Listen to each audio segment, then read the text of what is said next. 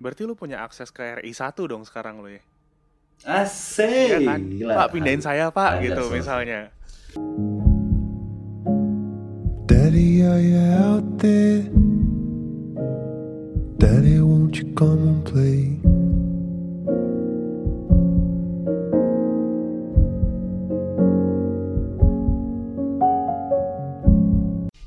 Hai, halo, jumpa lagi di podcast Bapaknya Caleb bersama saya Cesar dan ada teman saya nih. Benny, Hai Ben, gak usah basa-basi dah. Kita ke mana nih selama ini? Kelamaan nih gak rekaman sih. iya dua minggu ya. Iya, banyak yang nunggu nih. Anjir, serius nih? Jadi ada, ada nih ya, jadi tadi tadi sore terus ada teman yang buka eh, somehow dia buka aku lupa ya mungkin kayaknya Spotify dan dia buka kata podcast dan langsung muncul depannya yang pertama podcastnya si aduh lupa sih gua yang Salmon Salmon. Raditya Dika. ah sebelah ya Raditya Dika. Dan sebelahnya adalah podcast kita podcast bapaknya karet jadi gua ngerti. Kok kok bisa ya gue bilang? Kok bisa bro? Ya, itu dia. Makanya Berarti dia dengerin dah. kali. jadi dia setelah itu tahu kan bro ini podcast bapaknya Kaleb kok udah muncul di depan ya nggak tahu gue kok bisa ya dan dia nge-capture gitu kan jadi ya itu Oh. make my day lah pada sore hari ini jadi Wah, Itu sih. iya. gue nggak tahu tuh gimana kau bisa ya have no idea sih gimana gitu Ya algoritma algoritmanya itu kali ya. Sosial Hmm, media gitu. pokoknya make make my day lah jadinya Hmm. oke Eh, kita masuk nih bro ke tanpa sadar se- sudah masuk ke pasal 15 nih ya waduh jadi Eh, sorry, sorry, sorry. 15 Kalau Oh, nggak itu. 15, 14 deh. 14 ya oke Iya. kita nggak apa-apa kita eh, mundurkan satu ke pasal 14 Cek dulu, cek dulu. banyak Iya. episode Tapi nggak apa-apa lanjut lupa aja. ya hmm. maksudnya pasal sebelum eh setelah pasal kemarin ah, apa pun pasal yang penting kita hari ini mau update dulu nih sekarang untuk update recent news dari dari lu apa nih bro kira-kira kabar terbaru dalam seminggu dua minggu ini Ini pasal 14. gue masih nyari dari pasal tadi ternyata. 14 iya Iya. Oke, update news ya, Rec- recent news ya. Gue Ah. mau ini sih, mau menarik menyo- nih? menyoroti, nggak menarik sebenarnya, sama sekali tidak menarik. Karena dari gue itu Oh. masalah kan baru-baru ini ada, kayaknya minggu kemarin ya ada pemboman di Medan gitu Hmm, di kantor polisi. Oh, Gue nggak iya. tahu polsek apa polres gitu. Mm-mm. Yang pelakunya Medan apa? ya bro ya Iya di Medan di Medan. Yang ya pelakunya di itu Polres pakai pakai jaket salah satu mode transportasi online gitu gitulah.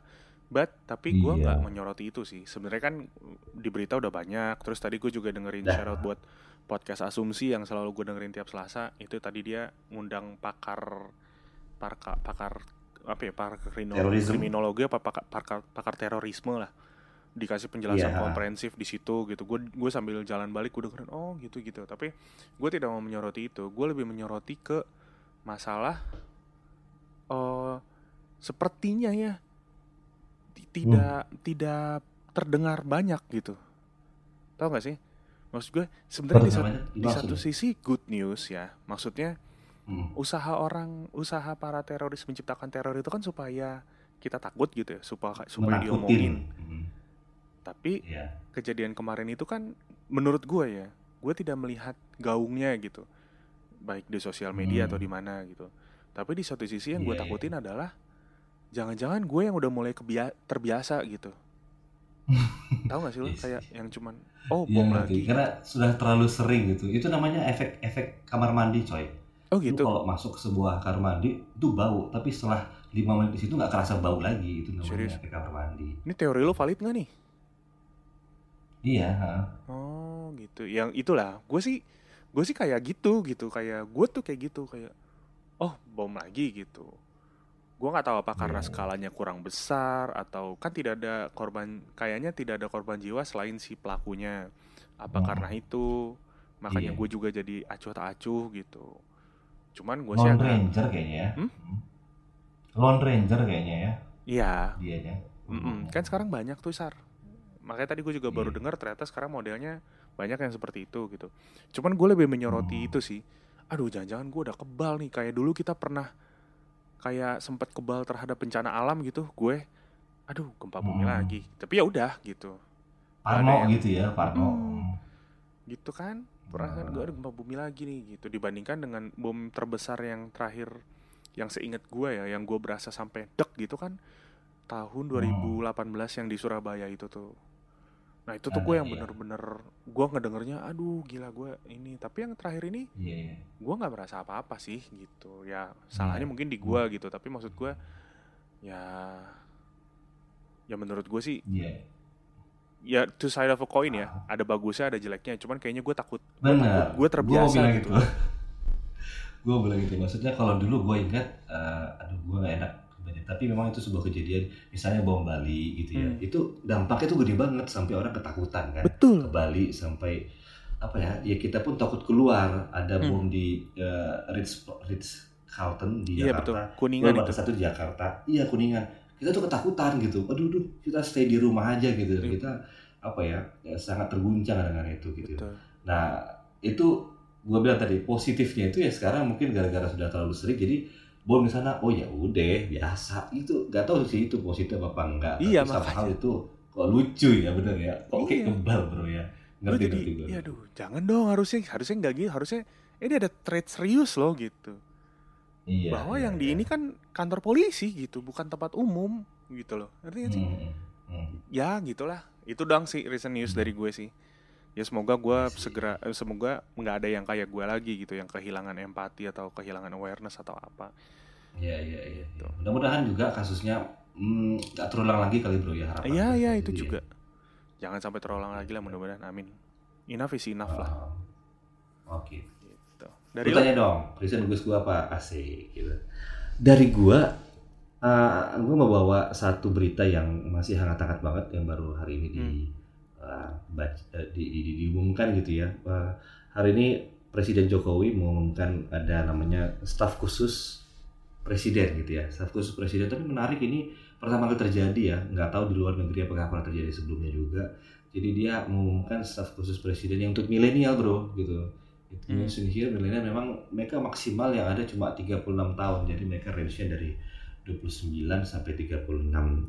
Gua nggak ngerti ini eh, apa ya dasarnya kemudian kok bisa ya. Tapi yang menarik memang presiden mengatakan bahwa dia pengen memakai eh, staf-staf khusus dia ini ada tujuh orang nanti gue sebut namanya sebagai jembatan antara dia dan juga para milenial jembatan antara dia dengan kebutuhan-kebutuhan lapangan yang dia nggak bisa capture gitu. Dan dia akan komunikasi dengan ini tujuh anak muda ini baik harian, bulanan, tahunan gitu ya. Terus menerus untuk mencari apa yang bisa dibuat inovasi dia pengen berlari dia pengen melompat bersama uh, dengan menggunakan ini uh, kawan-kawan ini gitu loh anak-anak muda ini. Nanti dia bisa lihat apakah bisa diimplementasikan atau enggak. Nah yang menarik memang tokoh-tokohnya juga ya ada tujuh orang nih yang pertama eh, Belva gua nggak tahu lu ngerti nggak ya kalau Belva ini cukup terkenal sih kan itu saingannya Iya sama sih, Zenius iya. ya kalau nggak salah Iya pak, ah, tapi dia ekspansinya luar biasa sih sekarang ruang guru ini. Dia bergerak di pendidikan, tapi dia tau gak sih dia ke ke, ke Indonesian Idol apa ke ini ya? Dia untuk pakai vote-nya itu pakai dari Indonesian Idol itu ngevote pakai ruang guru gitu.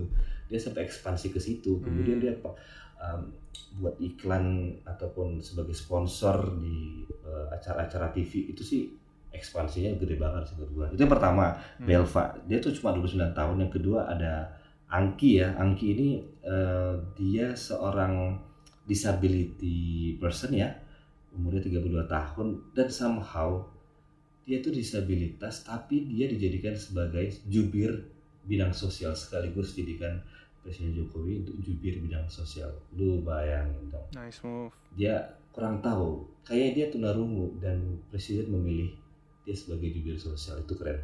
Kemudian yang ketiga ada punya Putri Tanjung. Ini dia dia pernah pernah tampil di iklan tapi gua lupa. Dia umurnya 23 tahun. Dia Terkenal lah kayaknya kalau dia mah. oh lu kenal? Aduh Iya, kenal lah. gua gak gua gak kenal tapi gua Itu- tahu dari itu dari put- profilnya itu putrinya pengusaha terkenal men Oh, Ah, gitu. itu Yang dia. punya mall gede-gede banget itu, Makanya. bank gede itu.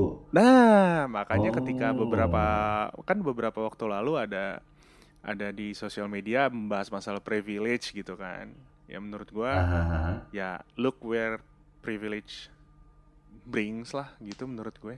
Si karet gitu ya. Oke. Iya, walaupun mungkin dia Tapi- berkualitas ya, setahu gua gitu. Benar. Cuman kan Iya. ya gitulah men. Ada faktor itu oke lah. ada Pasti lah. itu. Nah, Terus, tapi terus, dia bisa dibilang dia orang diaspora juga. Dia lulusan eh, art ya dari luar. Gua lupa tadi dari mana. And then ada Andi Taufan. Andi Taufan ini 32 tahun. Dia sama lulusan luar juga. Tapi dia banyak bergerak di UMKM ya. Jadi dia punya Hmm. LSM UMKM. And then yang nomor 5 Ayu Kartika. Dia 36 tahun. Ada yang keenam. Ini menarik juga. Aminuddin dia seorang pesantren ya 33 tahun jadi seorang pesantren dan dia diperkenalkan dari Presiden Jokowi itu yang memperkenalkannya sebagai nah ini ini seorang santri gitu jadi dia agak khas yang terakhir nih yang terakhir nomor 7 ada Billy Membrasar wes shout out this is my friend Hmm. jadi dia teman gua di tuh coy Ya gue lihat lo Nah. update Insta story lu sih. Gua Mungkin lu bisa- dia. Mungkin lo bisa ceritain maksud gue apa dia temen lo ketemu di mana atau sebenarnya dia kiprahnya gimana sih sampai di notice Bapak Presiden gitu. harus harus harus harus. Gua agak kasih space tambahan nih bro ya untuk Ya boleh boleh. untuk salah satu silakan. ini. Karena menarik banget. Jadi Bernabas ini kok diperkenalkan oleh presiden dia seorang putra asli Papua. Kemudian tadi ya kalau perkenalkan presiden dia eh, S1 nya dia di TB dia Hmm. anak eh, tambang kemudian dia S2 nya di NU S2 pertama di NU Australia National University ya Hmm. Nah, kemudian dia lanjut lagi S2 ke Oxford ini sekarang lagi menyelesaikan nanti dia di Oktober dia bakal lanjut ke Harvard S3-nya gitu ya. Wow, Jadi, cool. gokil gue kenal sama dia cuma beberapa hari nggak nyampe seminggu itu pada saat kita gue sama teman gue kuliah liburan gitu ya liburan ke Lombok terus teman gue bawa dia. Karena somehow mereka sama-sama sedang les IELTS ya les IELTS untuk ke eh, Australia untuk dapatkan LPDP kah atau eh, Oh. scholarship dari Australia gue ngerti. Nah situ udah ketemunya. Jadi kita liburan di Lombok dan sama hal cuma beberapa hari tapi gampang banget ngeblendnya. Dan dia memang seakrab itu sama orang gitu ya. Kemudian dia habis itu ya kita tetap kontak dan gue emang sama kayak lu punya temen yang selalu jaga kontak gue selalu jaga kontak ke dia. Setiap dia kom, eh, posting gue selalu komen. Nggak semua sih tapi dia sering posting gue komen dan sebagainya. Dan ya lanjut sih. Anjir. tapi yang gua buat gua bangga dari postingan itu dia banyak berisi gitu ya. Maksudnya dia menceritakan dia asal muasalnya dari seseorang yang di desa yang kehidupan Papua sana yang keras ya dia memang menghadapi itu. Dia menghadapi bulian dia menghadapi kerasnya untuk mencari uang orang tuanya yang berjuang keras untuk nyekolahin gitu ya. Kemudian dia masuk ke ITB eh, berjuang juga and then dia masuk ke BP ah ini menarik ya. Di BP dia masuk ke British Petroleum and then dia uh, setelah lulus dari Australia dia balik ke BP dia kayaknya menemukan passion dia nih menemukan passion dia untuk uh, mendirikan apa ya untuk membangun masyarakat di Papua dengan membuat sebuah LSM namanya Kitong Bisa Kitong Bisa Hmm. Nah, kemudian dia dengan berani keluar dari BP. Dia keluar dari BP, kemudian dia full timer di Kitong Bisa sebagai CEO. Dan dari situ malah dia semakin bersinar sih menurut gua. Dia dipanggil ke mana-mana, dia ngisi acara TV, dia berbicara di berbagai forum baik nasional maupun internasional gitu. Dan dia mendapatkan scholarship yang di Oxford itu juga salah satu karena peranan dia gitu loh di Kitong Bisa ini. Dan kemarin dia sempat diisukan sebagai wamen wamen salah satu Wow. calon eh, kandidat wamen desa tertinggal PDP itu loh. Ah, dan ketika dia sekarang dipilih gua gila nih orang gitu loh. Gue bangga banget. Gue panjat sosial bodo amat orang bilang panjat sosial tapi gue kenal dia as a person as a good person ah keren banget nih orang gitu Berarti lu punya- sih dia. Berarti lu punya akses ke RI 1 dong sekarang lo ya? asik Iya kan? Gila. Pak pindahin saya pak gitu sosial. misalnya. Bisa Tolong gitu Pak promosikan podcast dong. saya Pak gitu. Tolong Oh Pak iya. promosikan podcast saya. Oh iya bener juga pak, tolong dong pak. Tapi ya netral aja gitu. Apa? Ini podcastnya kadang-kadang suka mengkritik juga sih gitu. Eh, Ya mohon maaf Pak. Mohon maaf lah. keren keren keren keren Gitu nah tapi sebenarnya maksud keren. gue eh, Hmm. ini gue nanya ya karena kan gue nggak kenal gue juga nggak tahu orangnya gitu ya Hmm, menurut iya. lo menurut lo eh, Yep. kenapa dia diambil jadi staff staff sus itu apa yang maksudnya apa yang sudah apakah memang dia kira-kira apakah memang Hmm. dia akan memberikan Hmm. masukan tentang desa tertinggal atau atau apa atau apa gitu Hmm.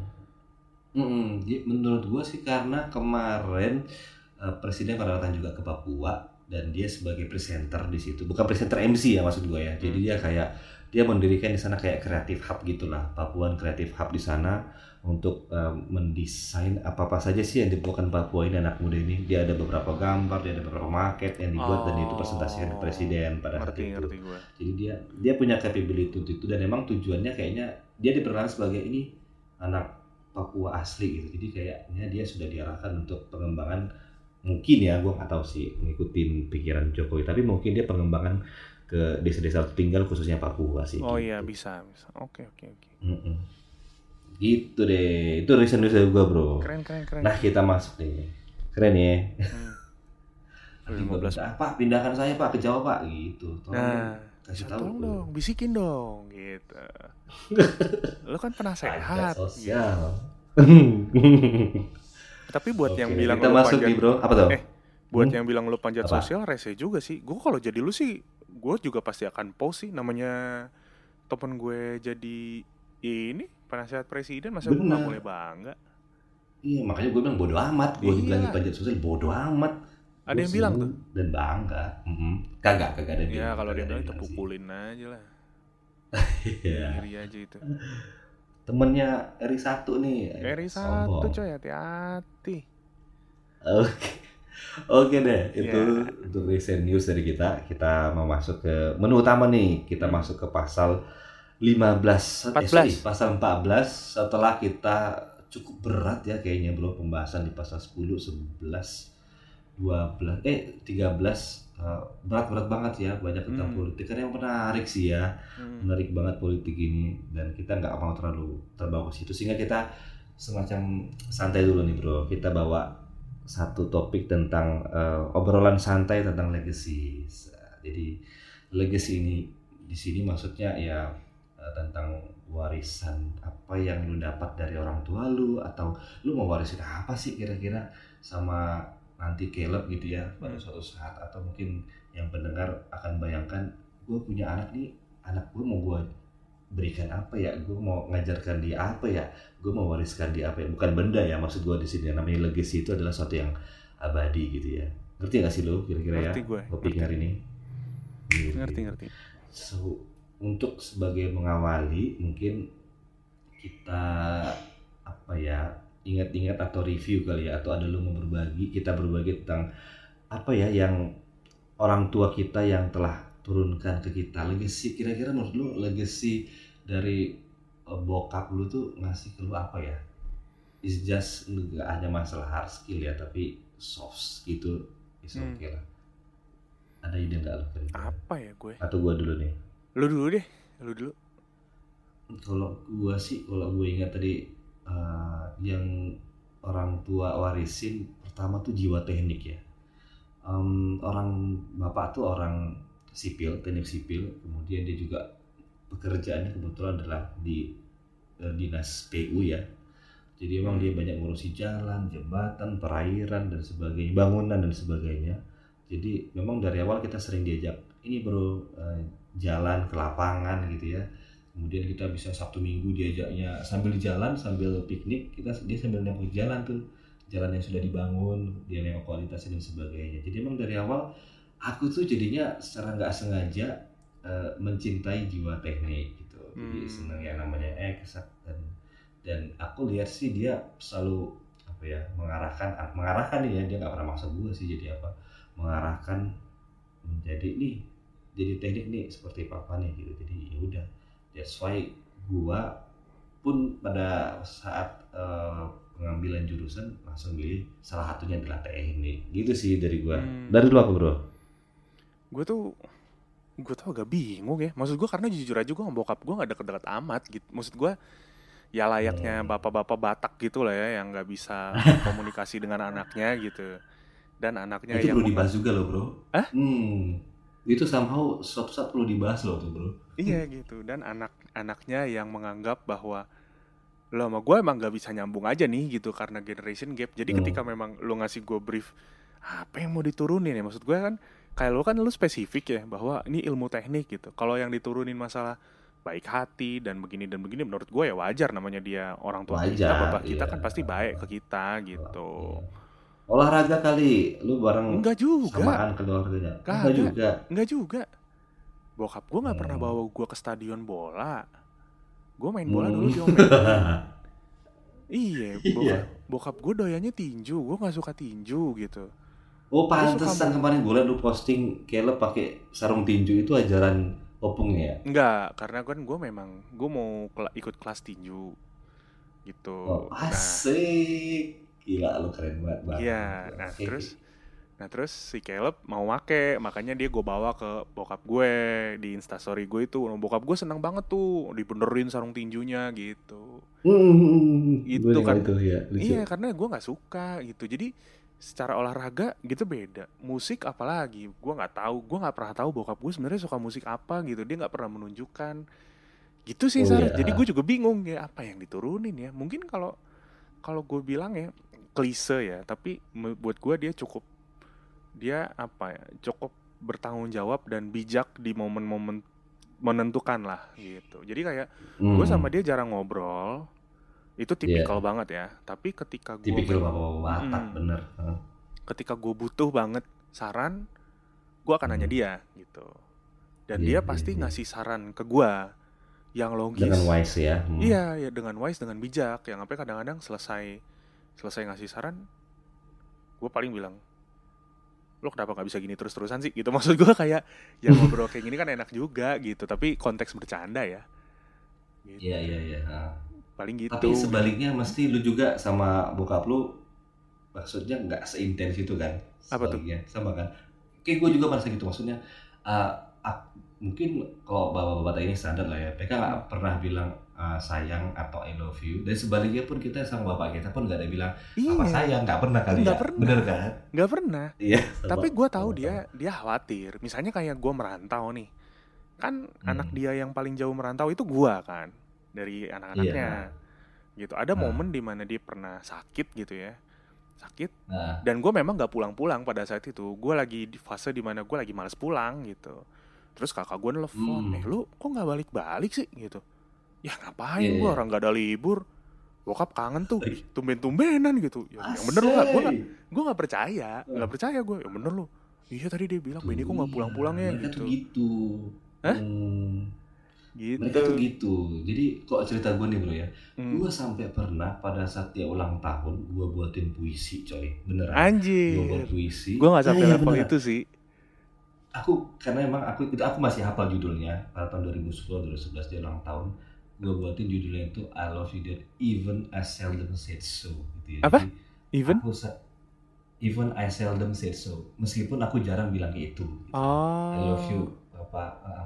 gue buat Gitu. itu di, di di Facebook dan puisi itu kemudian aku nggak tahu ternyata kakakku itu ngeprint ngeprint itu tulisan kemudian dia kasih tunjuk ke bapak dia simpen dong bro dia simpen iya kemudian dia nangis bacanya gitu loh iya ya dia mungkin. simpen sampai sekarang.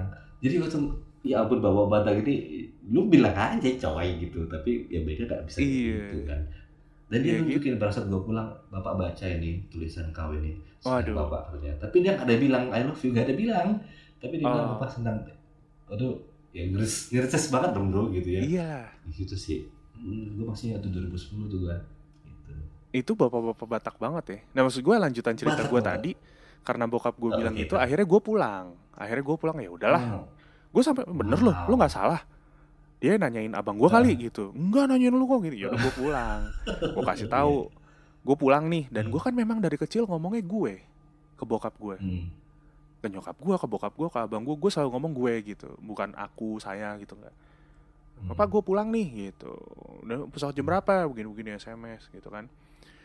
Terus Hmm. kakak gue nelfon lu di mana? Di taksi macet kenapa bokap Hmm. udah nanyain katanya kok Benny belum nyampe nyampe sih gitu tapi begitu gue sampai Oh, rumah so- begitu sampai gue Diem rumah aja. rumah gue datang kan Dan gue dengan Nah. ya itulah ya. Tumben-tumbenan lo kangen sama gue. Enggak, siapa yang bilang digituin anjir. Enggak, siapa yang bilang bohong tuh kakakmu gitu. Gue sampai bilang kak lu ini enggak bener-bener dia nggak mau ngakuin aja tuh gitu. Gitu, tapi gitu sih. Aduh, yang gua tuh, yang yang gua tangkap adalah karena kenapa akhirnya? Memang gua nggak pernah bilang I love you dad gitu. Dia juga nggak pernah bilang ke gua. Karena nggak dilatih Iya, kali ya. itu kan kayak gue pikir kayak latihan Bener. aja gitu. Jadi kayak lidah gua kayak kaku nih ngomongin gitu nih. Mungkin dia juga gitu kali ya. Kayak lidah gua Kayak kaku abu nih. gitu loh. Heeh. kaku lidah bukan tabu gitu. Kayak lidah Oh, gua iya, nggak biasa sorry. aja ngomong I love you ke bokap gua gitu. Iya iya iya iya iya. iya gak sih? Hmm. Gitu, Bener, kalau gue ya, kalau gue ya gitu. Jadi Iya. tapi ya gue tahu dia care gitu, dia care sama gue gitu.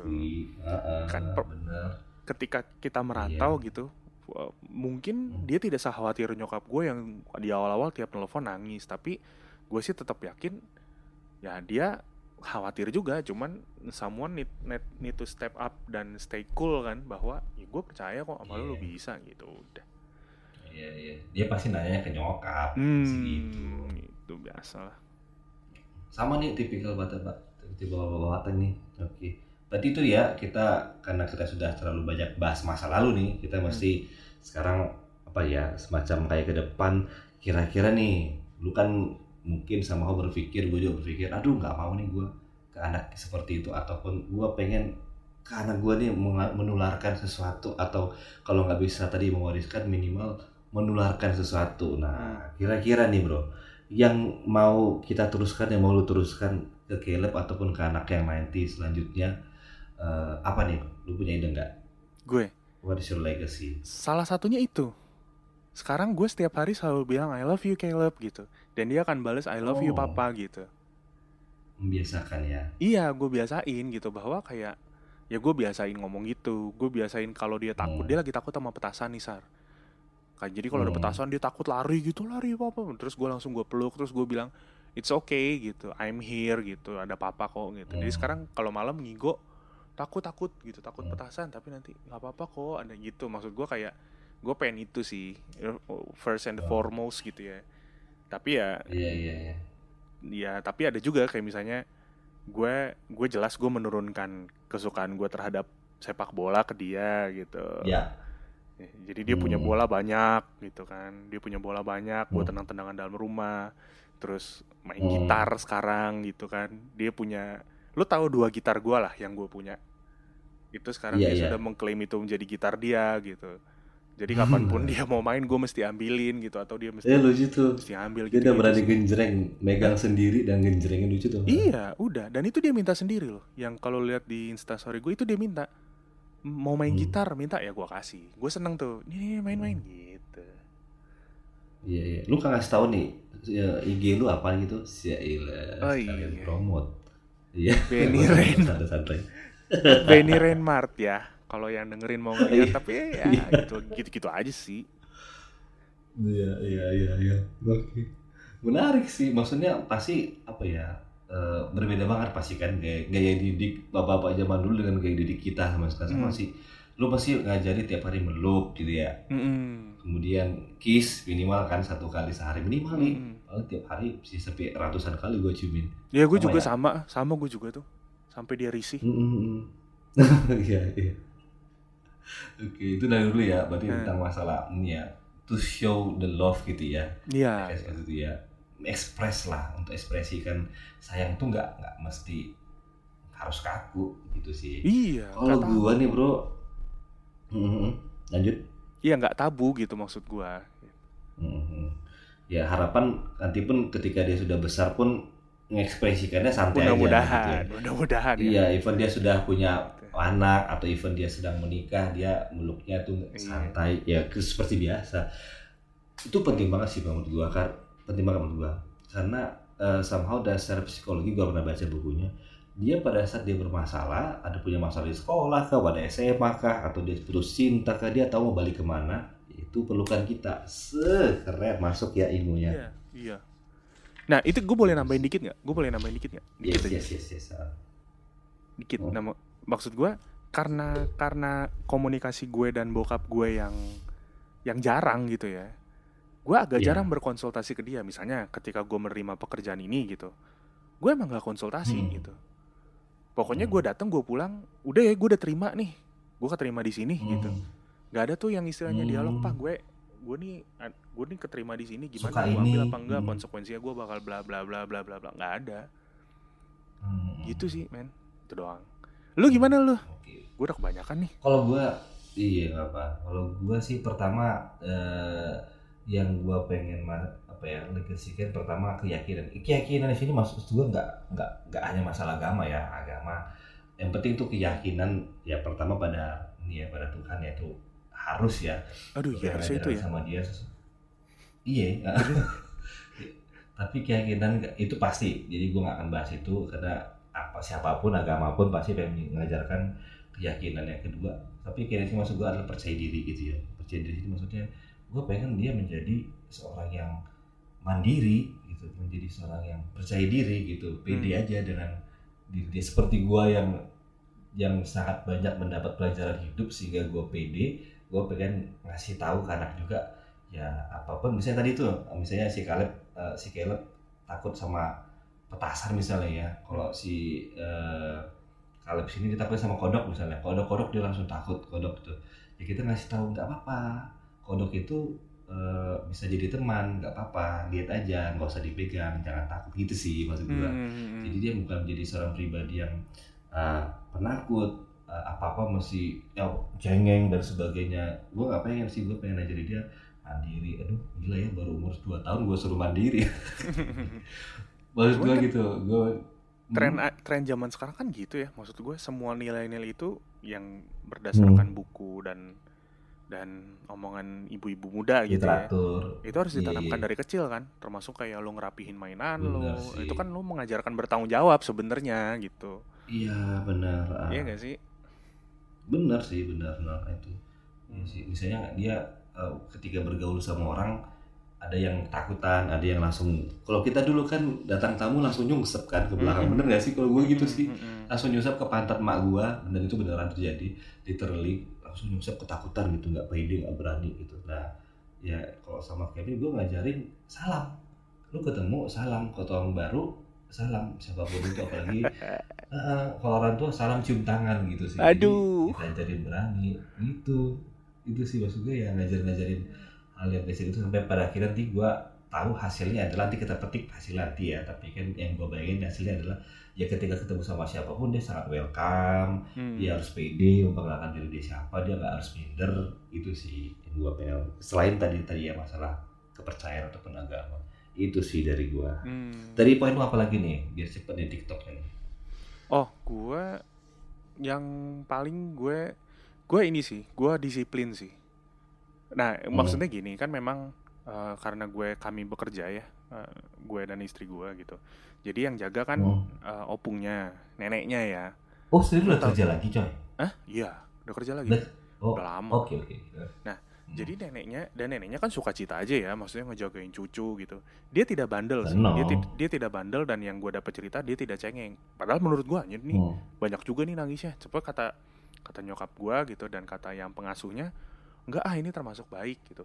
Cuman biar gimana pun Hmm. nenek neneknya dia ini kan lemah banget sama dia nih kan.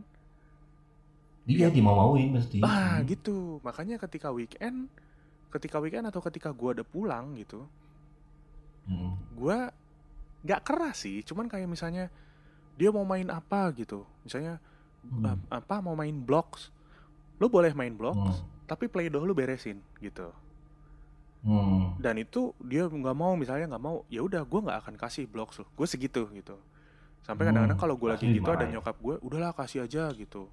Nggak Iya, mau gue gue maunya lo beresin Hmm. dulu play doh lo gitu.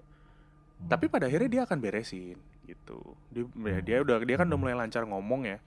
Diberesin dulu Iya, gitu. Diberesin dulu playdohnya biar bisa main blocks gitu tapi ya konsisten Hmm. ketika dia udah beres bener-bener beres yang sampai gue suruh masukin kardusnya gitu sar masukin kardus Iya, udah iya, masukin iya. kardus kardusnya lo taruh mana tadi lo ngambil dari mana gitu ambil dari sini Oh, taruh pinter. baru gue kasih bloknya gitu Oh, oh iya pinter. Tapi pinter ya lucu ya. Hmm? Hmm. Itu, itu ada ada blocking nggak dari keluarga? Eh, maksudnya Eh, eh, neneknya. enggak enggak Ada lah pasti ya. enggak enggak awal-awal ya Masa sih nggak? tapi bener nggak awal-awal ya tapi ketika makin ke sini nyokap gue Hmm. sudah ngerti bahwa ya udah di sisi ini cara gue gitu dan gue Iya, ya iya, itu iya. cara gue gitu ya awal-awal mungkin ya sih ada pernah misalnya Iya, si iya. Calebnya misalnya dia kayak minum susu nih selesai minum susu Ah. gue akan bilang dia lu taruh lu buang sendiri di tong sampah gitu Caleb buang sendiri di tong sampah gitu awal-awal dia nggak mau tapi gue suruh. Emang awalnya dituntun tunjukin ini tong sampahnya ya besok-besok begini gitu. Dan Iya, kalau sama kalau sama neneknya kan nggak akan ya udah neneknya akan buangin kalau selagi bisa gitu. Tapi gue akan suruh dia Iya buang. bener. misalnya dia numpahin Gua air gue akan suruh dia Hmm. ambil lap lo lap sampai kering gitu. Hmm. kelihatannya kejam sih tapi buat gue itu disiplin gitu. Gue mau dia disiplin dari kecil bahwa lu bertanggung jawab sama tindakan lo gitu sih Iya, poinnya bener sih. Mm. sih. Tapi gua seringnya bukan sering, pernah juga sih. eh karena apa ya? Sekarang kan kalau si Caleb ini kecenderungannya mungkin dia mengekspresikan sayangnya itu mungkin eh, dengan cara yang berbeda. Misalnya dia kita gerem sama kita karena dia tabok atau kadang dia ngelempar sesuatu gitu ya. Nah, itu lagi umur umurnya men itu lagi umur umurnya Hmm, percaya deh Ada juga kan gitu kan. Jadi Eh. kadang kita mungkin karena nggak sabarnya kita dan memang pada akhirnya salahnya adalah kita karena itu cara diekspresikan dan dia emang nggak tahu dan dia taunya terekspresi seperti itu dan kita yang harusnya ngajarin tuh gitu. Hmm. Tapi kadang kita nggak sabar, ya kemudian betul dia datang, setuju eh kita nggak tahu yang keras gitu. Eh, Caleb ini nggak boleh karena ini akan sakit. Misalnya yang lempar kemarin dia ngelempar istri gua pakai handphone gitu ya. waduh buset Iya. Padahal kita, gue lagi main sama dia dan dia megang-megang handphone. Maksudnya dia nggak bermain handphone, dia cuma nyanyi nyanyi gitu. Hmm. Agar gue letakin handphone itu nyanyi nyanyi. Mamanya lagi melihat di tempat yang lain dan tepak aduh kena kepala mamanya. Mamanya nangis kan, aduh Yo. kesakitan kan itu benar-benar sakit. Kemudian ya kita bilangin Caleb itu sakit. Mamanya ntar nangis, ini mamanya nangis itu sakit, nggak boleh sama siapa pun melempar. Ini tangan dipakai untuk bla bla bla bla, kira-kira seperti itu ya kita kemudian opungnya mungkin saking sayangnya dia nggak ngerti tuh baru dua tahun ya Nah, Dua itu tahun dia tuh, ya. itu dia. Gitu. nah, maksudnya eh, ya ya ya memang tahu dua tahun tapi mau diajarin kira-kira tapi itulah gaya-gaya milenial sekarang memang dengan gaya-gaya kolonial dulu ya gimana ya ya ketemunya jadi kayak gitu jadi Mm-mm. berbeda pandangan dan tinggal kita sih yang ngerti maksudnya somehow ya kita pengen mendidik dengan cara kita tapi ya harus diakomodir juga sih dengan mereka gitu sih Iya. ketemunya gue hmm. Kan maksud gua kan tetap fair ya ya ketika Hmm. lo salah akan dibilangin gitu kadang-kadang ya Hmm, kadang-kadang iya. kalau misalnya nyokap gua wah mam begini begini apa dulu waktu kalian kalau lagi parah gitu ya waktu kalian seumuran Iya. dia nggak pernah mama bentak-bentak gini gitu padahal nyokap gue dulu kan nyabet ya gitu gua nggak tahu nyokap lo ya Ah. tapi nyokap gue bokap gue kan lu ulangan jelek lu bakal disabet gitu lah misalnya biasanya kalau gitu gue bercandanya iya heeh. Iya gitu, mama dulu ya udah nanti gedean dikit. Biasanya gue langsung bercanda. Lo udah lo buruan gede deh, biar gue bisa sahabat pakai jemuran gue gitu. Tapi gue bercanda sih itu. Iya, Cuman iya. kayak gue kan gue kan tipikalnya ketika nyokap gue kesel gitu, gue akan makin gue bercandain gitu. Oke, itu the point dari lu ya. Poin dari gua lagi nih. Ini sama kan nih poinnya, posisi kita nih. Seni nih, masalah seni gitu ya. Seni mau entah itu musik ya, mau entah dia ngelukis. Tetapi gua yang ngertinya gua adalah musik ya. Jadi gua somehow pengen pengen ngajarin anak gue yang mainin gitar, gua main jimbe, gua main apalah nyanyi ke dia gitu. Even joget juga gua ajarin dengan harapan memang Mhm. gua pengen dia nyimbangin otak kiri otak kanan dia kemudian di gua pengen dia mempunyai eh, ruang lain selain nanti ruang ya ruang lain dari kegiatan dia sehari-hari berupa rilis stres dia dalam musik gitu gua pengen sih eh, siap mengembangkan bakat dia gitu lu sama kayak ini gitu ya pengembang musik Mm-mm. juga ya Tapi lu lu dari sekarang udah lu ini, lu apa? Apakah dia menunjukkan tanda itu gitu? Maksud gue kayak dia tertarik atau apa gitu. udah nyanyi coy dia nyanyi serem banget. Dia tahu gak sih dia udah megang dia bisa ngambil botol minyak kayu putih dan dia jadikan itu mic. Jadi dia nyanyi sambil megang botol kayu putih itu lucu banget. Ada banyak video juga. Wah, lucu gitu sih. Gitar em gitar juga udah main Hmm. pukul-pukul juga udah kira-kira gitulah. Tapi gua tahu terserah dia dah. Pada akhirnya penting gua pengen ngelegesin ini musik ini saya Hmm. ya harus harus lu suka deh. Emang kita menyediakan jalannya doang sih sar. Bener Iya kan? Ketika nanti dia maunya ini ya udah gitu. Kita bisa nggak mengabulkan misalnya gue maunya drum gitu.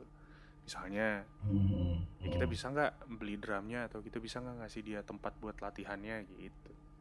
Tapi lu maunya apa? Piano main sebenarnya gue keyboard. Yang lain gue bisa ngajarin dia Keyboard. deh.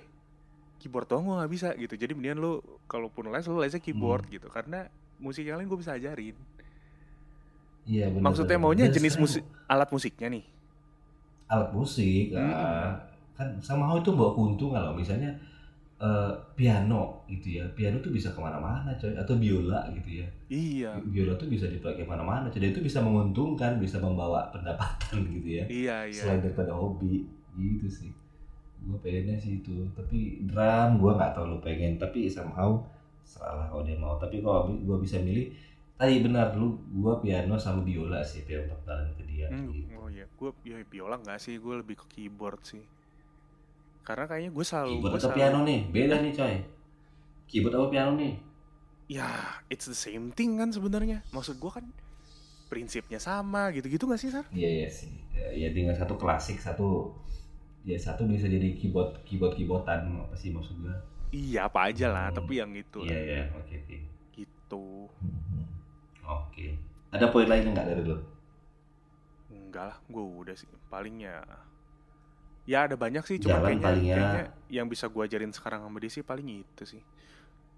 Mhm. Sama ini lu, lu, lu ini gak sih sar kayak misalnya, gue sih cukup galak ya. Gue harus mengambil posisi cukup galak karena gue tahu neneknya nggak terlalu galak, ibunya juga Hmm. nggak bisa galak gitu, ibunya lebih permisif. Hmm. Dan gue gue berasa Hmm. Gue harus ngambil posisi Pasti. agak tegas Iya, nih gitu. memang betul butuh sih. Ha. Hah? Iya, gua enggak karena istri gua cukup galak, jadi gua Oh, enggak, gua jadi, ah, ah, gua harus gitu. merasa gua harus balas. Oppo enggak akan mungkin galak, ya ampun enggak Mm-mm. pernah marah tuh Oppo. Betul. Betul. Baik banget. Dia mau apa dikasih dia mau apa. Nah jadi gue harus ngambil Hmm. posisi agak tegas gitu. Kadang-kadang iya ya, ya kadang-kadang tegasnya sampai kadang-kadang gue berasa anjir gue terlalu ini gak ya cuman ya namanya gue juga masih Hmm. belajar terus ya oh lu enggak ya karena mungkin Hmm. istri lo yang lebih lebih tegas Ya, Hmm. ngebalance ya. Tapi ketika istri marah, ya gua harus as a team, satu tim, jadi sama-sama marah gitu sih. Bukan Hmm. istri gua marah. Ngerti gak sih lu? Ketika istri lu marah, kemudian dia jadi perlindungan papa. iya iya iya Terus iya gua gak akan bilang, oh sayang gua Iya, nggak itu juga bilang itu gitu. katanya Enggak, juga enggak. nggak boleh tuh karena itu akan bikin dia bingung sebenarnya gue salah apa enggak sih gitu Iya, gua bakal balik enggak, bilang maaf dulu sama mama gitu sih. Jadi ya kita harus satu Oh. tim. Bener tuh kata tuh. Gua kayak Sam- gitu. Ah, jadi Hmm. kalau mamanya marah, ya aku juga harus marah gitu. Tapi takutnya nih, takutnya dia stres gitu. Aku takut banget, bener gak sih? Tapi biarlah Tuhan yang bantu. Maksudnya namanya marah nih, kemudian dia bakal cari perlindungan sama gua. Sebenarnya kan itu mata itu kan mata melas banget ya. Tapi kita harus tegas. Enggak enggak balik harus minta maaf sama mama. Jadi dia kayak feeling alone. Gue takut dia kayak feeling alone nggak punya Hmm, wah. bela. Eh, takutnya dia apa ya stres jadi seorang anak. Aku nggak ada yang belain gitu sih. Benar-benar sih. Enggak, tapi kan poinnya yang Hmm, dia harus tahu bahwa yang dilakukan nggak nggak benar salah. gitu Bener. makanya kan yang gue baca adalah kalau lo mau menerapkan itu lo juga harus menerapkan apa ya rewardnya berupa pujian ketika dia melakukan sesuatu dengan baik gitu Iya betul betul. Tapi jangan terlalu sering juga katanya untuk memuji gitu loh. Jadi ketika dia down, ketika dia jatuh, ketika dia kalah, dia jadi feeling stresnya lebih berat gitu sih. Kayak sih gitu. Kita kok sok sok tahu banget sih tapi ya kita ngomong berdasarkan pengalaman kali ya kita. iyalah gue baca buku juga nggak kelar-kelar gitu cuman maksud gue kayak gue gue punya prinsip gini sar ya misalnya gini Hmm. lu kita sepakat bahwa setiap anak dilahirkan spesial bahwa Iya, misalnya walaupun nama anak kita Hmm. sama sama Caleb gitu bisa jadi Caleb Hmm. lu lebih pintar di akademis Caleb gue enggak dan Hmm, dan kita sepakat bahwa it's okay gitu it's nah okay, gue pernah ya, bilang bener. sih ke istri gue kenapa kalau lu bisa menerima bahwa output anak-anak itu pasti berbeda dan setiap anak spesial kenapa lu Iya. maunya inputnya sama dengan anak-anak lain misalnya kayak nih lu baca buku ini nih gue harus baca buku itu lu harus baca buku itu gitu gue mikirnya gitu sih Sar ini Hmm. apa ya pikiran-pikiran liar gue doang gitu anak tuh harus diginiin Iya. nah kalau gue berdasarkan sesuai buku ini kenapa lu mau inputnya sama tapi lu bisa menerima output yang berbeda gitu gue nggak Iya. jadi gue nggak terlalu banyak baca buku gue lebih observe sih karena biar gimana pun menurut gue kayaknya eh, naluri gue atau nurani gue akan berjalan lebih baik gitu Benar. Tanpa Tapi buku. itu tuh membantu, Bro. Gitu sih. Benar, Buku benar, gua- membantu. bener sih bener sih membantu ya tapi maksud gue nggak jadi patokan mati dong gitu Iya, iya, Oh, iya. jadi ini iya. lo nggak boleh gini lo nggak boleh gini gitu Iya. Pada akhirnya emang insting natural kita sih yang keluar. Mm-mm. itu sih Tuh. Hmm. intermezzo lah gitu bro Seru nih malam ini nih pembicaraan kita jadi kayak eh, apa ya walaupun ringan tapi kalau tadi judulnya obrolan santai loh coy. Tapi ternyata Ih, menarik kan banget. santai ya. Hmm. Eh, menarik banget tentang apa ya emang sesuatu untuk bicarakan anak kemudian ah, impian kita ke depan sama cara kita didik anaknya emang nggak bisa bisa sih dibahas dan mungkin bisa kita lanjutkan di sisi lain. Nanti karena kita sudah lebih 45 menit. Jangan Iya. sampai ntar bosen ntar orang dengarnya. Karena ini kan benar-benar 40 menit bro ya. Oke. Dapatnya. Jadi as eh, kesimpulan untuk hari eh, untuk pasal kali ini em, intinya kita pengen memberikan terbaik lah, legacy yang terbaik sama anak kita bro ya. Jadi eh, baik itu berupa soft skill, eh, kepercayaan dia, keper, apa ya, kepedean dia sebagai anak, kemandirian sebagai anak maupun hard skill, mau kemampuan musik, dia bisa jalan-jalan dan sebagainya. Intinya eh, kita sebagai orang tua hanya bisa ngarahkan tadi lu bilang bagus banget kita bisa hanya ngarahin kita bukain semua ini ke ini A sampai Z kita bukain dan pada akhirnya terserah dia milih yang mana dan kita pada titik yang sama-sama sepakat bahwa ya lu mau apa nanti anak kita lu kayak lu mau apa terserah lu dah gitu. Yang penting koridornya tetap dalam koridor yang benar. Ada tambahan nggak dari bro? Cukup.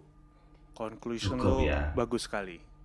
Gila ya bagian Iya. berkualitas nih masih pasal Iya. 14 gimana pasal 20 coy? Asik lo udah bisa bikin tesis Oh. cuy udah bisa buat kesimpulan soalnya Gue udah selesai proposal coy, tinggal Anjing. mau ngajukan ini. Masih segera ini. Kita Calon bahas nanti bisa magister ntar hukum. pusing gue. amin, amin. Oke deh brother, thank you banget buat sharing-sharing um, untuk episode eh pasal kali ini. Makasih juga buat pendengar, buat eh, yang mau komen dan sebagainya. Kita masih bisa di email ya, Eh, emailnya podcast bapaknya Kaleb at gmail.com kita masih belum punya Instagram bentar aja deh dibuat. Tapi kalau mau komen anything by email aja dulu. Terima kasih sudah bisa eh, yang sudah mendengar para pendengar sampai sekarang di episode 14 mudah-mudahan kita bisa ngasih suguhan-suguhan ataupun yang lebih berkualitas lagi dah obrolannya gitu kali bro ya. Mantap. Oke kalau gitu demikian pasal 14 obrolan santai tentang legacy. Kita mau pamit dulu. Saya Cesar. Saya Benny ciao bye It's so Won't you come and